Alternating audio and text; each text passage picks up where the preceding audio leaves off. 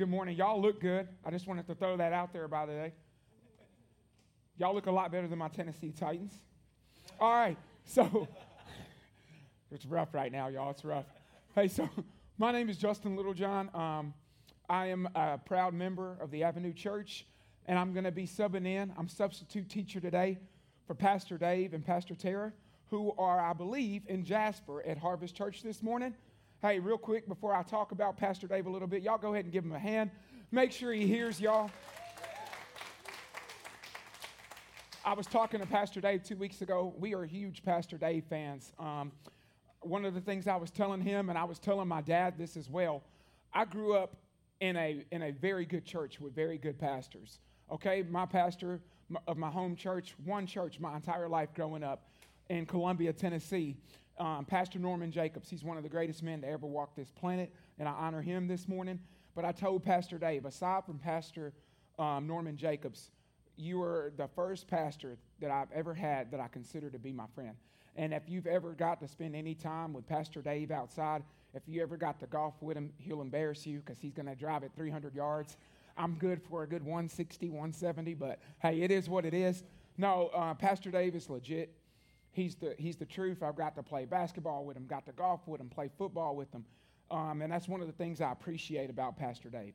And if y'all haven't seen that side of him, he's not only a spiritual uh, guide and a spiritual role model, but he also knows how to enjoy life. Does everybody know what I'm talking about? This life we live is meant to be enjoyed, okay? Jesus said, I came that you might have life and that you might have it abundantly. When he says life there, he means the Zoe type of life okay? A life of passion, a life of belief. And we've been in a sermon series titled Miracles, okay?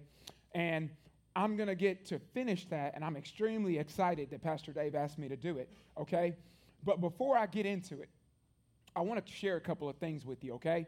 And this is going to be it's going to be kind of heavy to start, but I like transparency and I like honesty, okay? Because the past couple of weeks, I'm just going to be real with you. I've been extremely troubled in my spirit. I had a three hour phone call with my dad about two and a half weeks ago. I've been in the book of Acts nonstop, nonstop, weeks and weeks and weeks. And then Pastor Dave told me before we were going to kick off this miracle series that it was going to happen. And I'm reading through Acts. And if you know anything about the book of Acts, it's basically the story of the early church. So you're seeing things like thousands of people coming to Christ every day. You're seeing things like Peter walking and the shadow healing people. You're seeing the apostles walking this amazing power. And you're seeing the church multiply daily as it's mentioned in Acts. So I'm laying here and I'm pondering things, right? Because I have a strong desire to see people come to Christ, just like you guys, just like in this room. I ponder it all the time. I couldn't fake it if I wanted to all the time. When I'm teaching kids in the classroom, I think about people coming to Christ. And unfortunately, I actually let myself become a little frustrated.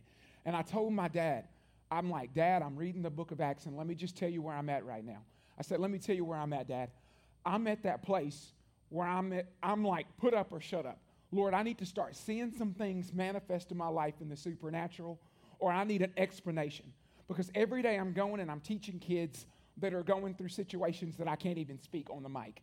That you would be very surprised that kids experience these things, especially if you're in education, you know what I'm talking about. Unspeakable things, okay? And I'm like, Lord, I'm in here, okay? And I refuse to sit here and exist knowing that kids are going through the things they're going through.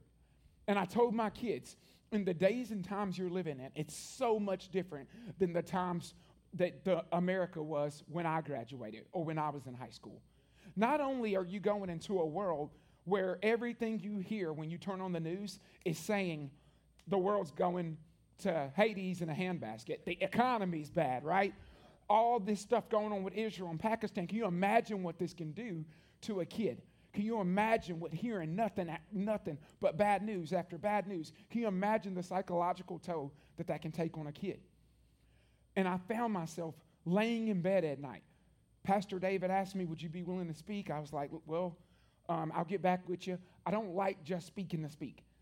I want to speak what the Lord's saying, and if I feel like the Lord's not saying anything, I ain't got nothing to say. Does everybody understand what I'm saying?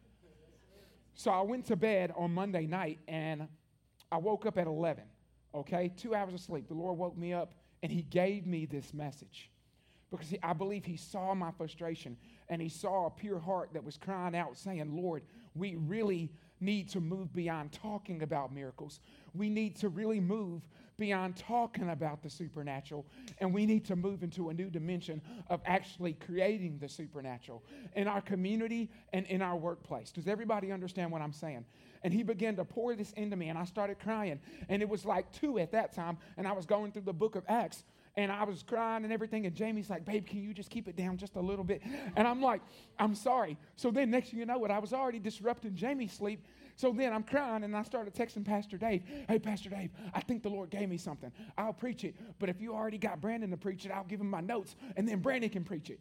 Because I knew that it was something that the Lord wanted me to get out there. And because I don't care about credit and I don't care about any status, that's why I wear sweatpants every Sunday. Hello. I don't care who puts the word out. I care about the word hitting the hearts of the people. So I have a challenging message that hopefully will expand your mind to the fact that you are capable of doing the supernatural every day in your workplace. Does everybody understand? All right, let's go. So, first things first, let's get to a little story. How many of y'all have little kids? Anybody in here have little kids? All right, so if your kids are not already there, let me tell you what to expect when they hit three and four years old. My son, Zephaniah, he's so much like me. He's just a lot better looking, okay? Well, he has a problem that we deal with, okay? It's called when we're together as a family, I'm the only one that's watching TV alitis. And what that means is he gets this close. This is my TV today, aka um, Ethan's laptop. He gets this close to the television screen. Anybody know what I'm talking about? Anybody's kids like this? So my son is also obsessed with the same things. So when I'm watching the Masters, I like golf. This is my son. He has this invisible swing. He's right here. He's got his invisible club, and he's swinging. He tries to do everything. I'm watching Tennessee Volunteers. I'm watching football. Here's my son. I was just watching the Kentucky game last night versus Tennessee. I'm like, son, daddy can't see. But he's so consumed, right? He's so consumed in what he's familiar with. Okay? Go, dog, go. Paw Patrol. Don't make me start singing all the songs okay? He's so familiar in what he's used to. His face is so far in the screen that he forgets what exists around him. Because the closer and closer he gets to the television, the less he can see from his full span of vision. Does everybody understand what I'm saying? So that's the thought that I want to introduce you to today before we get into our content. There are many people who are so focused on their daily schedule, okay, on their daily um, program, right, that they don't see the world around them in the right perspective. Now, watch this. As his father, guess what I used to do when I was little? The exact same thing. And my dad would tell me, son, you're sitting too close to the television. Scoot back or you're going to mess up your vision. And I didn't listen. And next thing you know, years later, I was wearing glasses. Okay? So I want to offer you the concept and the notion today is God is calling us to see bigger.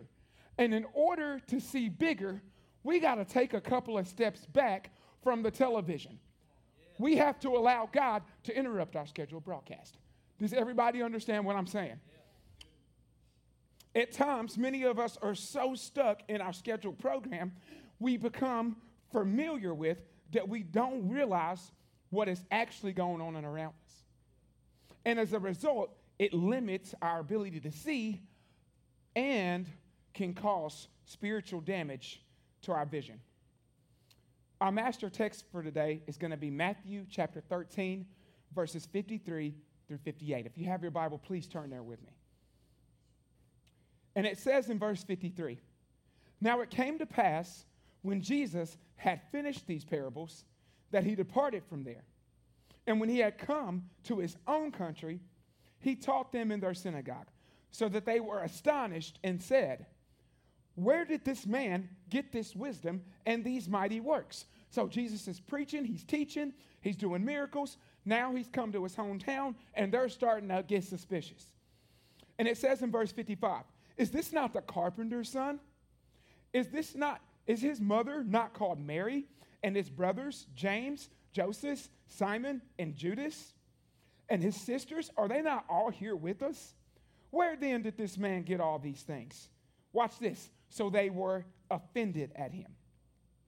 But Jesus said to them, Truly, a prophet is not without honor except in his own home and his own house. Now, look at the result. Because of that, he did not do many mighty works because of their unbelief. Now, when I was really meditating on this, I'm like, oh my goodness, Lord, I see what you're showing me. Because how many times do we go to work and we get so caught up in the television screen of teaching, basketball practice, lesson plan submissions, whatever you do, that it becomes more of a practice and a familiarity than it does a mission? You see, there's an old saying that states familiarity breeds contempt. So when we allow ourselves to become familiar, we might get so used to the routine that we forget the purpose that God might have us there in the first place.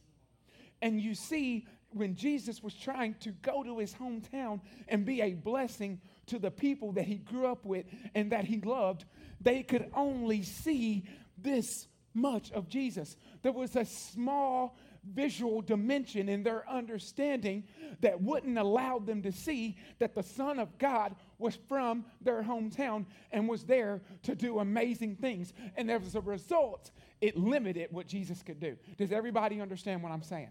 And a lot of times people are frustrated. You're hearing these messages. You're hearing Pastor Jessica talk about the woman with the issue of blood. And you're like, well, that sounds great, but where is this in my life?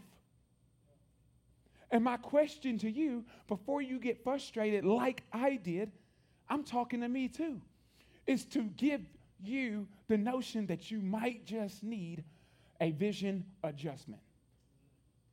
And that's the purpose of this today. You see, we see the sun, we see the moon, and we see the stars. Any people that just like me, you like the sky, you like to look up at the sky, you like the sun, you like your. I'm fascinated with that. Call me a nerd if you want to. My wife says I'm a nerd all the time. It's okay. However, think about this. We see the sun, we see the moon, we see the stars so much that unless you're one of those um, weird nerds like me, you probably honestly don't give that much thought to it. Um, my mother in law was here a couple of weeks ago. We were talking to Pastor James after church about golf, and I'm like, Well, I haven't golfed since July, right? And I already wasn't good, so I don't need to go three months without golfing. But there's a reason that I haven't been golfing. It's because it was a heat wave outside. Anybody know what I'm talking about? Months and months of nonstop heat. People are hitting me up. You want to go golfing? No way. Pastor Dave said, When we going golfing? I said, I'll see you in November. Okay? Because the sun, right? The sun was keeping me from doing what I love doing. Now, watch this. I like to play something called Twilight. If you're trying to save some money, if you golf, you know what I'm talking about? That price gets cut in half, right? Unless y'all just swimming in the money like that. Okay, cool. Go on with your bad self. But I like to play me some Twilight sometime so I get a little bit less on that price. Now, I noticed though when I was pondering that, when I'm playing Twilight, all of a sudden, guess what's coming out? The moon. But when I'm trying to finish that game, before it gets dark, I find now that I'm upset at the moon because now I need more light and the moon's coming out. And now I can't see where the ball's going. And it's probably hooking anyway, but I can't see where I can't see where the ball's going. So I find myself in a situation where I'm familiar with the sun and there's moments I love the sun. And I'm familiar with the moon and the night sky, but there's times where the night sky doesn't do what I want. So the familiarity that I have with it makes it easy for me to lose a lack of appreciation for it based off my circumstance. Think about that for a second. We see them so much that it's easy for us to just write them off when it's not functioning how we want it to function, when it doesn't look like we want it to look. And we forget the fact that the sun produces a lot of the miracles in our lives that we take for granted and that we become so familiar with. The ability for grass to grow. To grow. the ability of the moon to control the tide of the ocean. We forget about those things. And that is the danger of familiarity. Through the lens of the Hubble telescope, we are able to find that the galaxy consists of numerous, numerous stars. The universe consists of numerous, numerous galaxies. But how often do we consider the galaxies? And why? It's because we can't see them, because we can't physically see them with our eyes, that they become an afterthought to our mind. Yet, through the Hubble telescope, through other telescopes that are invented by NASA that allow them to see that such galaxies exist, now we see a spark in interest of things like space, SpaceX, wanting to go up into the outer realms of the heavens. But why does it now spark interest when previously it did not spark interest? Because human tendency is to gravitate towards what we can't see and move away from what we can or what we can't. So it's a whole lot easier to keep in the forefront of our minds what we see every day than it is what we can't see every day. Concerning our spiritual sight, many people live the same way. God moves throughout the world seeking who he can show himself mighty on the behalf of his people. But because we have become so preoccupied with what we can see, also known as what we're familiar with, we subconsciously neglect the supernatural that is around us. Think about that for a second. We can't see it, so our mind subconsciously writes it off. Galaxies exist, but we write it off because we don't see them like we see the sun, the moon, and the stars. This, this familiarity limits our faith and our ability to see the miracles in our lives and in our community. So today, we're going to push back towards that. We're going to expand our understanding. And I'm going to give you a message titled The Micros of Miracles. Bow your head with me and pray. Father God, in the name of Jesus, Lord, I thank you for this opportunity to speak with everybody that's in here today, Lord. I thank you, Lord, that you'll ready my words, Lord, that you'll give me the articulation to speak this message in a way that sticks, Lord, that it falls upon good ground and that it blossoms and brings forth a bountiful harvest into the life of your people. I thank you, Lord, that the ability of your saints to believe in the supernatural, Lord, and to see the good things that you are doing on this earth will be expanded like never before. In Christ's name we pray. Amen. So, I'm giving you a message titled The Micros of Miracles. And what you need to understand about a micro is it's simply this a small particle. And because micros are small particles, oftentimes it's easy to overlook them, right? Sometimes we're looking for the big in your face picture. We're looking for the big billboard sign, right? That we overlook the small clues that are going to help you put together the picture of what exactly it is we're looking for.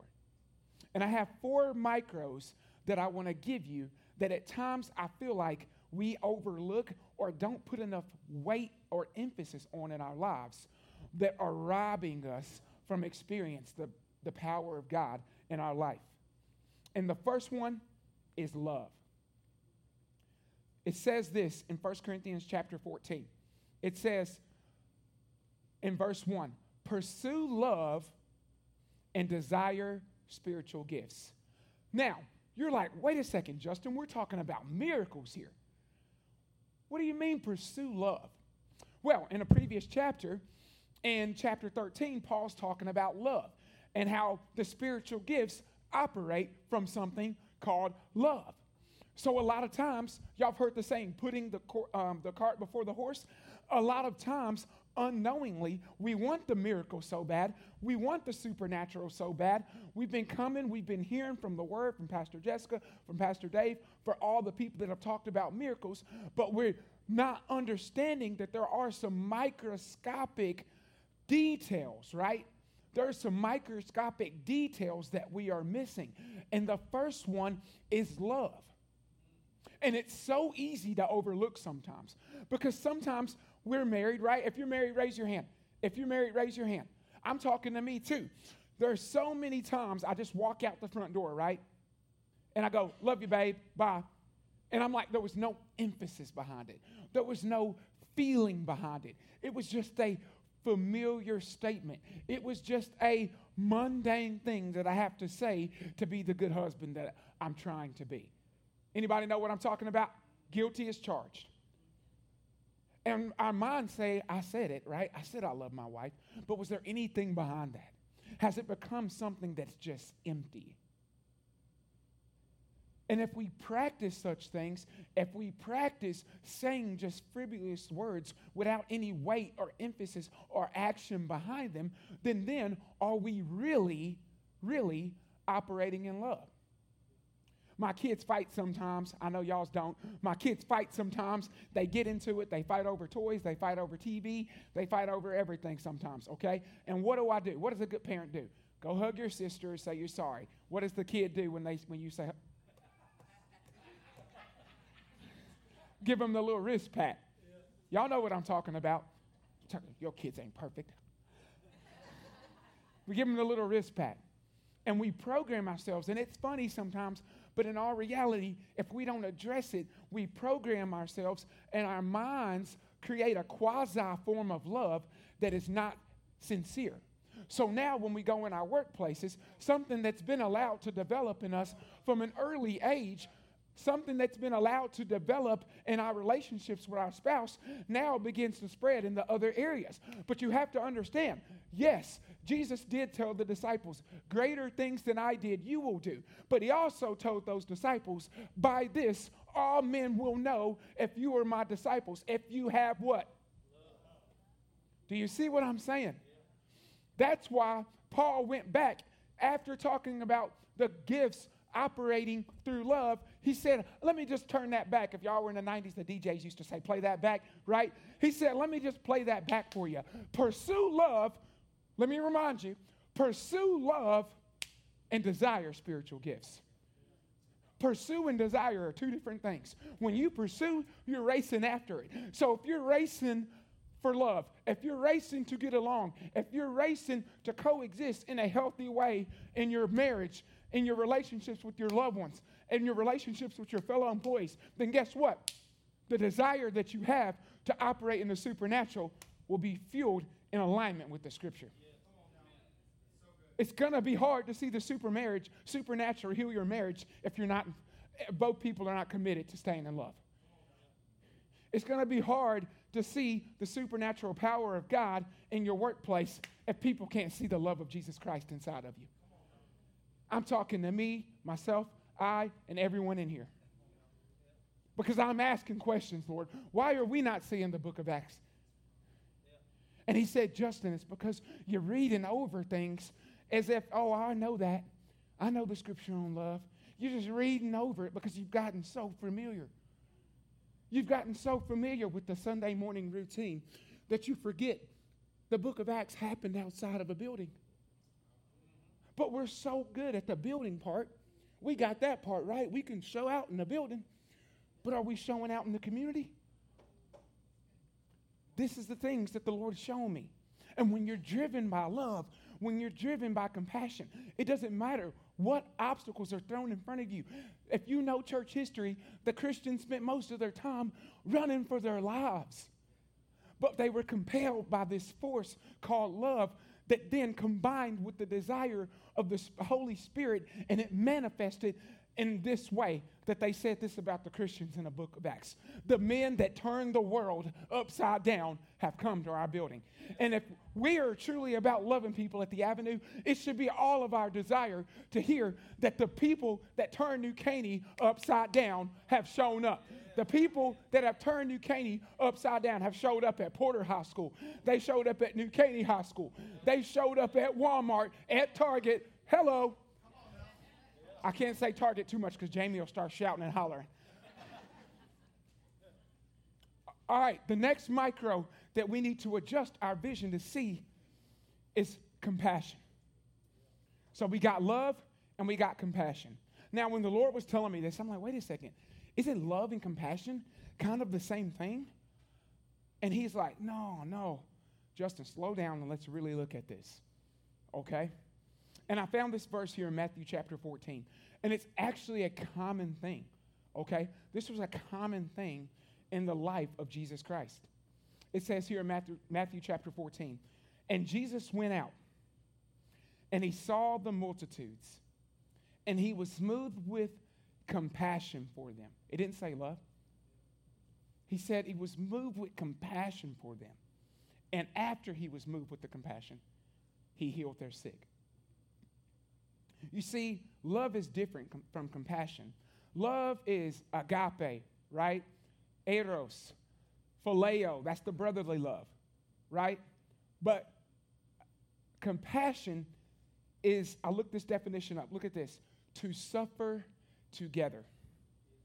And if you look, scripture confirms this because it said, like us, Jesus was tempted on all sides. He was tempted with everything. He suffered in the same way as us, but without sinning. So compassion means to suffer together. So when you're reading Matthew 14, 14 in the proper context, it says he was moved to the point that he suffered with them and he healed their sick. It's different from love. You can have love for someone, but not have the empathy. You can, Jesus not only loved them, he imagined himself in their position. I can't say the neighborhood, but every day I drive by because I don't want the person identified. This, this is really, I'll say it without getting emotional, but I'm pretty sure this gentleman has ALS. And his wife sits with him, and he's in a wheelchair, and he's, you know, they make it where you're sitting straight up and everything. And every day I drive by, and that garage is open, and he's just sitting out with the garage open, looking out, taking in the things that we take familiar sometimes, right? A pretty day. Because he probably has been told multiple times that his days are numbered. And there's times in me, and I'm just, I'm being transparent here. I'm like, I want to pull my truck up in front of his house and be like, dude, can I, can I genuinely pray for you and tell him that I believe that you can be healed? But I'm guilty to, uh, to say this, and I'm not happy to say this, but I struggle with that. I'm being real. I told you I'm preaching to me and you, okay?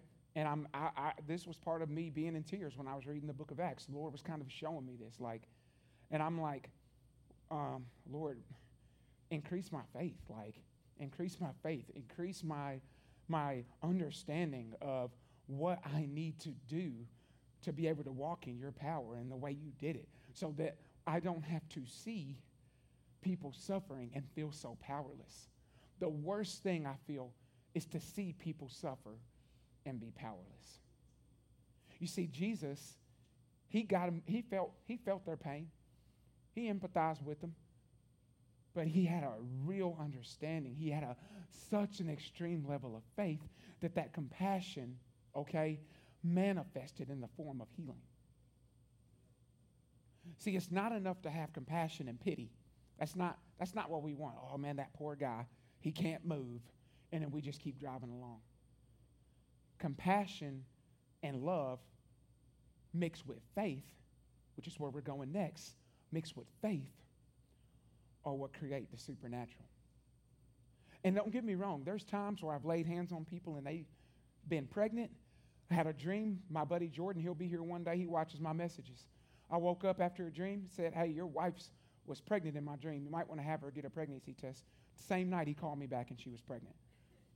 Okay? But at the same time, that's not enough.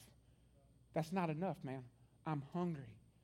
I am hungry for the supernatural. And we should be hungry for the supernatural because we all know somebody. We all know somebody that is suffering. We all know somebody that is suffering whatever it is cancer, depression, and we, we sitting there powerless is not the answer.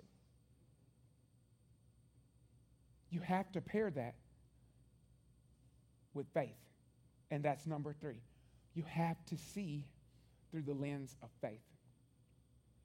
Hebrews chapter 11, verse 1 through 2 says, Now faith is the substance of things hoped for, the evidence of things not seen. For by its elders, for by it elders obtained a good testimony. And in verse 3 it says, watch this. By faith we understand. Remember that word understand because I'm coming back to it. That the worlds were framed by the word of God, so that the things which are seen were not made of the things which are visible. I want to read that one more time so that we just don't skate over that. Verse 3 says, By faith, think about it. By faith, we understand that the worlds were framed by the word of God, so that the things which are seen were not made of things which are visible. We got to break that down. First things first, I want you to understand this faith is substance and faith is evidence. Substance, look this definition up, is the physical matter of which a person or thing consists, which has tangible, solid presence. So when it says faith is the substance of things hoped for, it's talking about a tangible, solid presence. We're going to talk about that a little more in a minute. Now, evidence. It is the evidence of things unseen. How do you prove something that is unseen? You see, we have to fix our understanding of faith. You see, the purpose of evidence is to come to the conclusion as to the validity of an occurrence. That's why in a court of law, they don't just guess, right? They look at the preponderance of what? Evidence. Because it is the evidence that proves it. So you see, faith is the proof that the unseen exists. But our faith is made manifest by our works. That's why the Bible says faith without works is dead. Works are tangible. When you're coming in, the dream team is setting up these seats for us, that's tangible. So they have faith that this place is going to be packed out. But they don't just sit on their hands and say, This place is going to be packed out today. Because if not, all of you would be standing right now. You'd be so mad you wouldn't even be able to focus on what I'm preaching. The substance of their faith was their work that set this place up. And the work proved that their faith was genuine. So, going back to that example, I can have empathy all I want for that man. But that's not faith. That's not enough. I have to be moved to the point where I get out of the truck, add the action to the compassion and the love, and mix that with faith. And that's what the Lord is beginning to show me. It's more than one thing. Remember, we talked about it in Galatians. Faith worketh through love. Everything is meant to be interwoven. You can't have one without the other. So, all of us at some point have to look at the different angles we might be missing it to come to the conclusion of what we need to apply. It's going to be different for you, it's going to be different for me. But all of these ingredients, all of these micros must come together in order for the supernatural to manifest in our lives. Do y'all understand what I'm saying? Many times, I believe we fail to truly understand faith. Faith is substance, but it's not just substance, it's also evidence. And what you are willing to do is what proves your faith. Here I have a matchbox and a match. Now, I have knowledge. I know that if I strike, strike this match on the box, that it'll what? It'll light, right? I have that knowledge. However, is it the knowledge? Is it the knowledge that if I strike this match against this box, that it's going to make it light? Or is it the action of me striking the box with the match that's going to make it light? A lot of Christians, we come to church every Sunday morning, we, okay, and we have the knowledge of a lot of things. That's the scariest part. We have the knowledge of a lot of things. However, where we struggle is actually taking the match and striking the box. So the match just sits there, and we have the knowledge. We can talk about it. We can talk about the light. We can talk about what may, could be, what might be, what the Lord wants to do. But the Lord's already done everything. He said the harvest is plentiful, but the laborers are few. He's waiting on us to turn the light on. And I think many times we get stuck in familiarity and in knowledge, and it blinds us to the fact we think we are doing something, but we're not striking the box enough. History tells us of a woman named Helen Keller.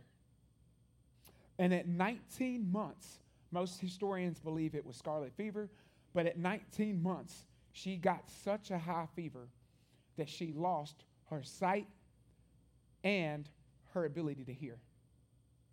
Now, years later, she would come across a woman, an educator, by the way, a woman by the name of Anne Sullivan.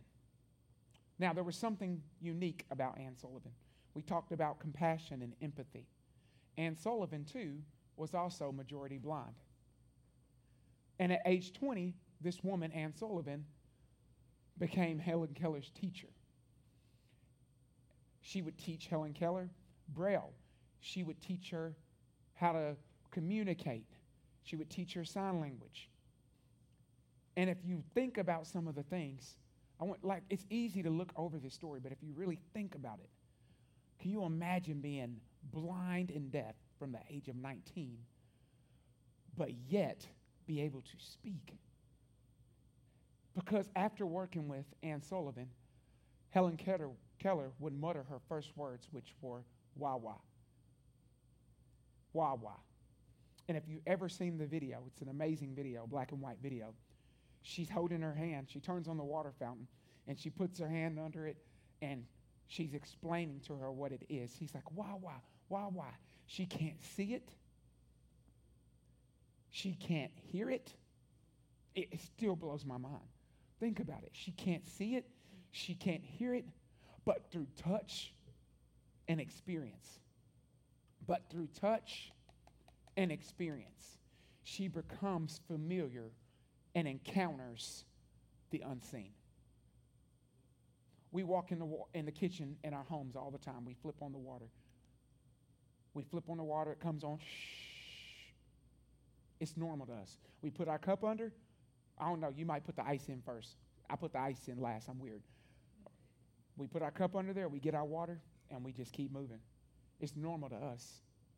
That's not a big deal. Like, so what? Big deal. The water came on when I flipped the faucet up. I touched the water. I get in the shower every day. But when you're deaf and blind, it's a phenomenon. And she encountered a phenomenon and was able to speak and communicate in a completely different way over something she could never see. So when we go back to what I was stating earlier about the galaxies, how we become so familiar with what we can see that our mind subconsciously rejects what we don't see, can you now see the correlation? How can a woman that is blind and deaf make a connection that people who can see take for granted? Think about that for a second.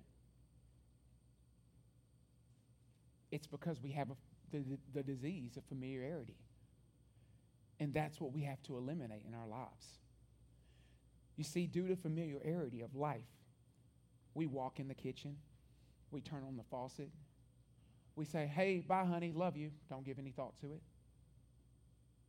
But to many other people who have never felt love, who can't see, who can't hear, all those things that we take for granted at times are a phenomenon. Many people can see, but live life as though they are blind and deaf. And Helen Keller knew this, and this is why she said this. The only thing that is worse than being blind is having sight with no vision. I'm going to say that again. This is a blind and deaf person teaching us how to hear and how to see. She said, The only thing that is worse than being blind is having sight with no vision.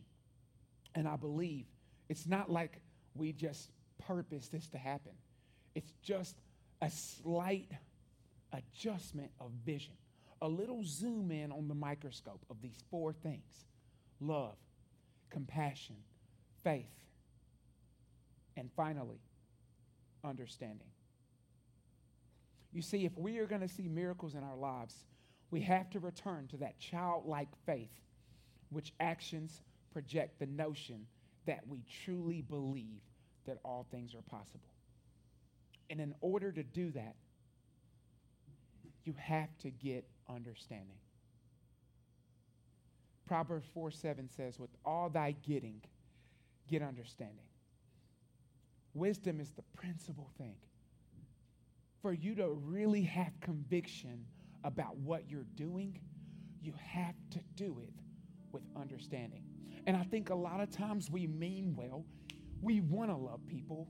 We want to have compassion. We want to have faith, but we're not quite sure of what it really means.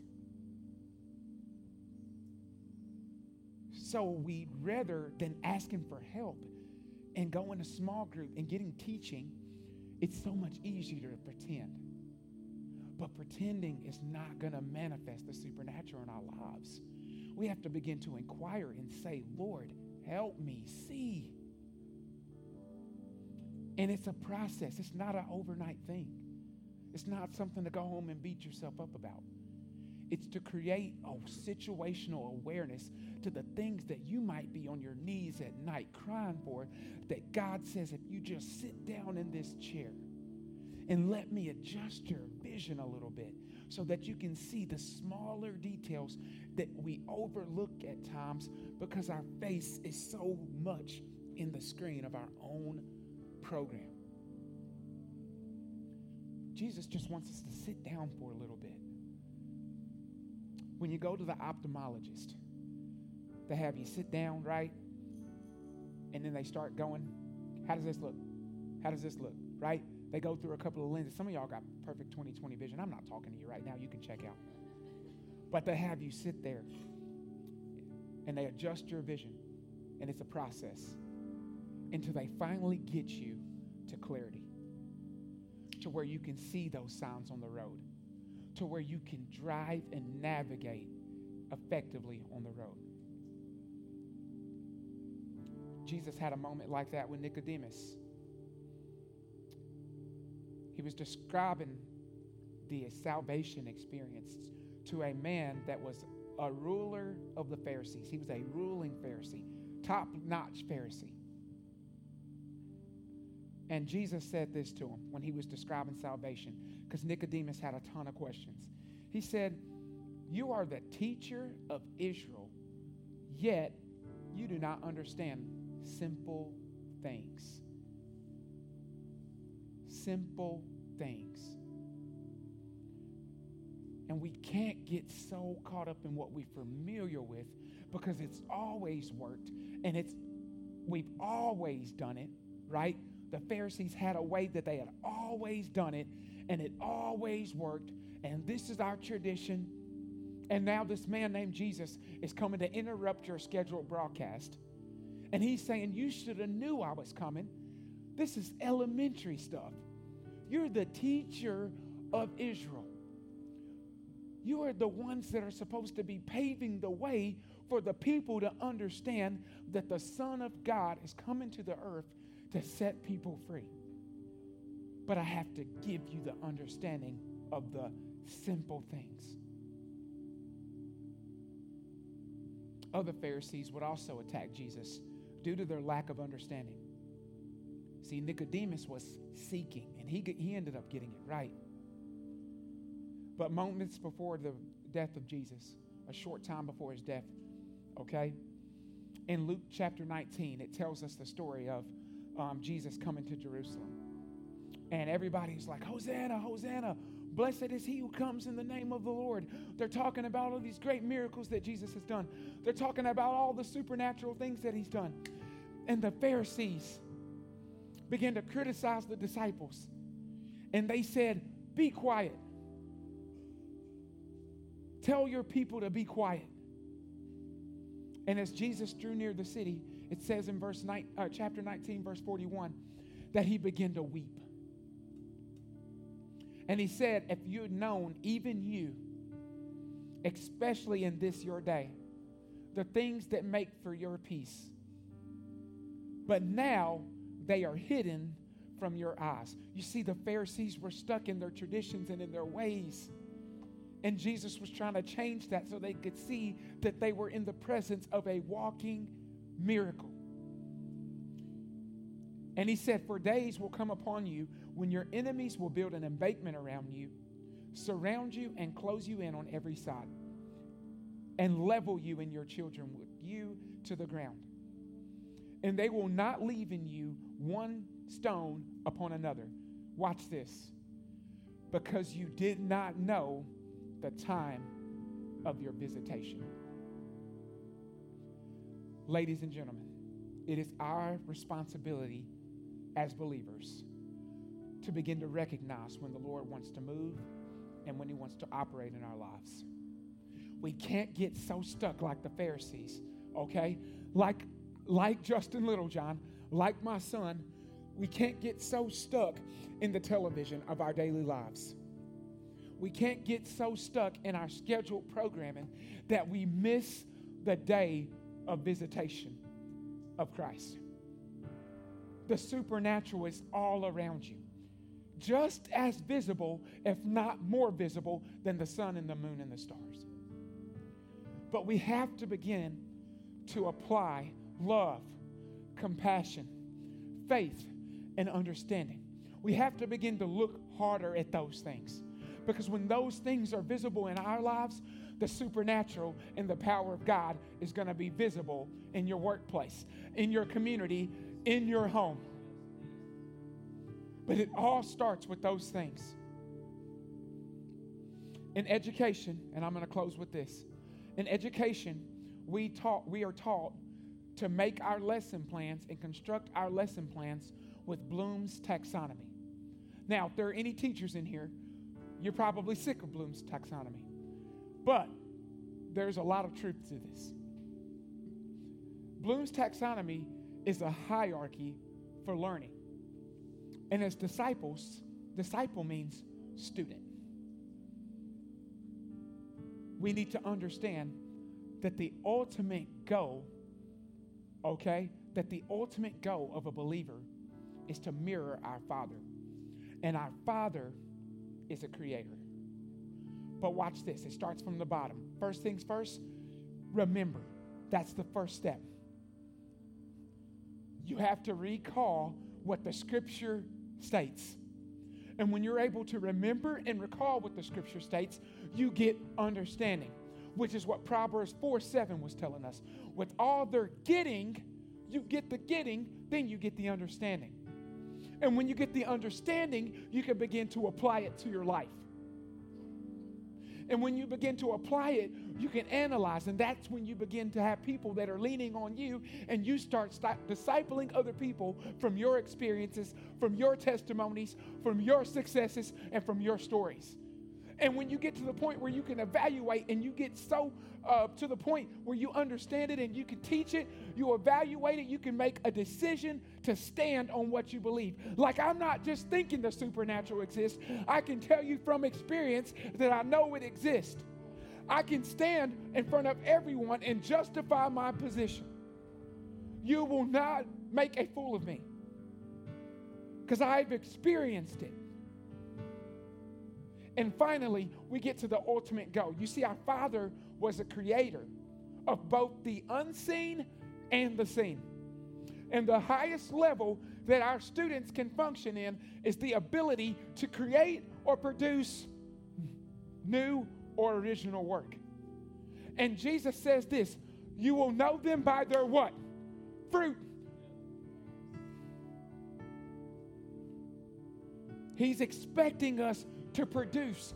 The purpose of the remembering, the purpose of the understanding, the purpose of the application, the analysis, the evaluation is to bring you to the ability to produce the fruits of the Spirit. And it is the fruits of the Spirit that are in our lives, in our everyday lives, in our homes, and in our workplace that are going to unlock miracles and the supernatural in your life. Do you understand what I'm saying today? And it starts with a simple process of sitting on that chair. Where's your, where's your spot you communicate with God? Sitting there and letting Him adjust your vision. The highest level God wants us to go to is the ability to create. So, how do we create a supernatural atmosphere? Through love, compassion, faith, and understanding. Bow your head with me. Father God, in the name of Jesus, Lord, we thank you for your words that were spoken today, Lord. I thank you, Lord, that that word, Lord, resonates in your people and that you begin to expand their mind that people that have given up because they, they don't feel joy, they don't feel love, they don't feel hope. Maybe they have a diagnosis and it doesn't feel like there's any good expected ending, Lord. Maybe they're at work and they're miserable, Lord. I thank you, Lord, that you see everything, Lord, and that you're restoring a new sense of hope, that you're restoring a new sense of belief. And I thank you, Lord, that from this day on, Lord, they'll walk and recognize the micros of love, compassion, faith, and understanding. If you don't know the Lord, I want to give you this opportunity at this time to pray this prayer with me. Father God, I thank you for your word that says if I confess and believe that Christ rose from the dead, that I will be saved. I renounce sin and I turn to you. From this day on, I will walk in love. I will walk in compassion. I will walk in faith. And I will walk in understanding. And I will see the supernatural. In Christ's name we pray. Amen. Hey, clap your hands and thank God for everything that He's doing.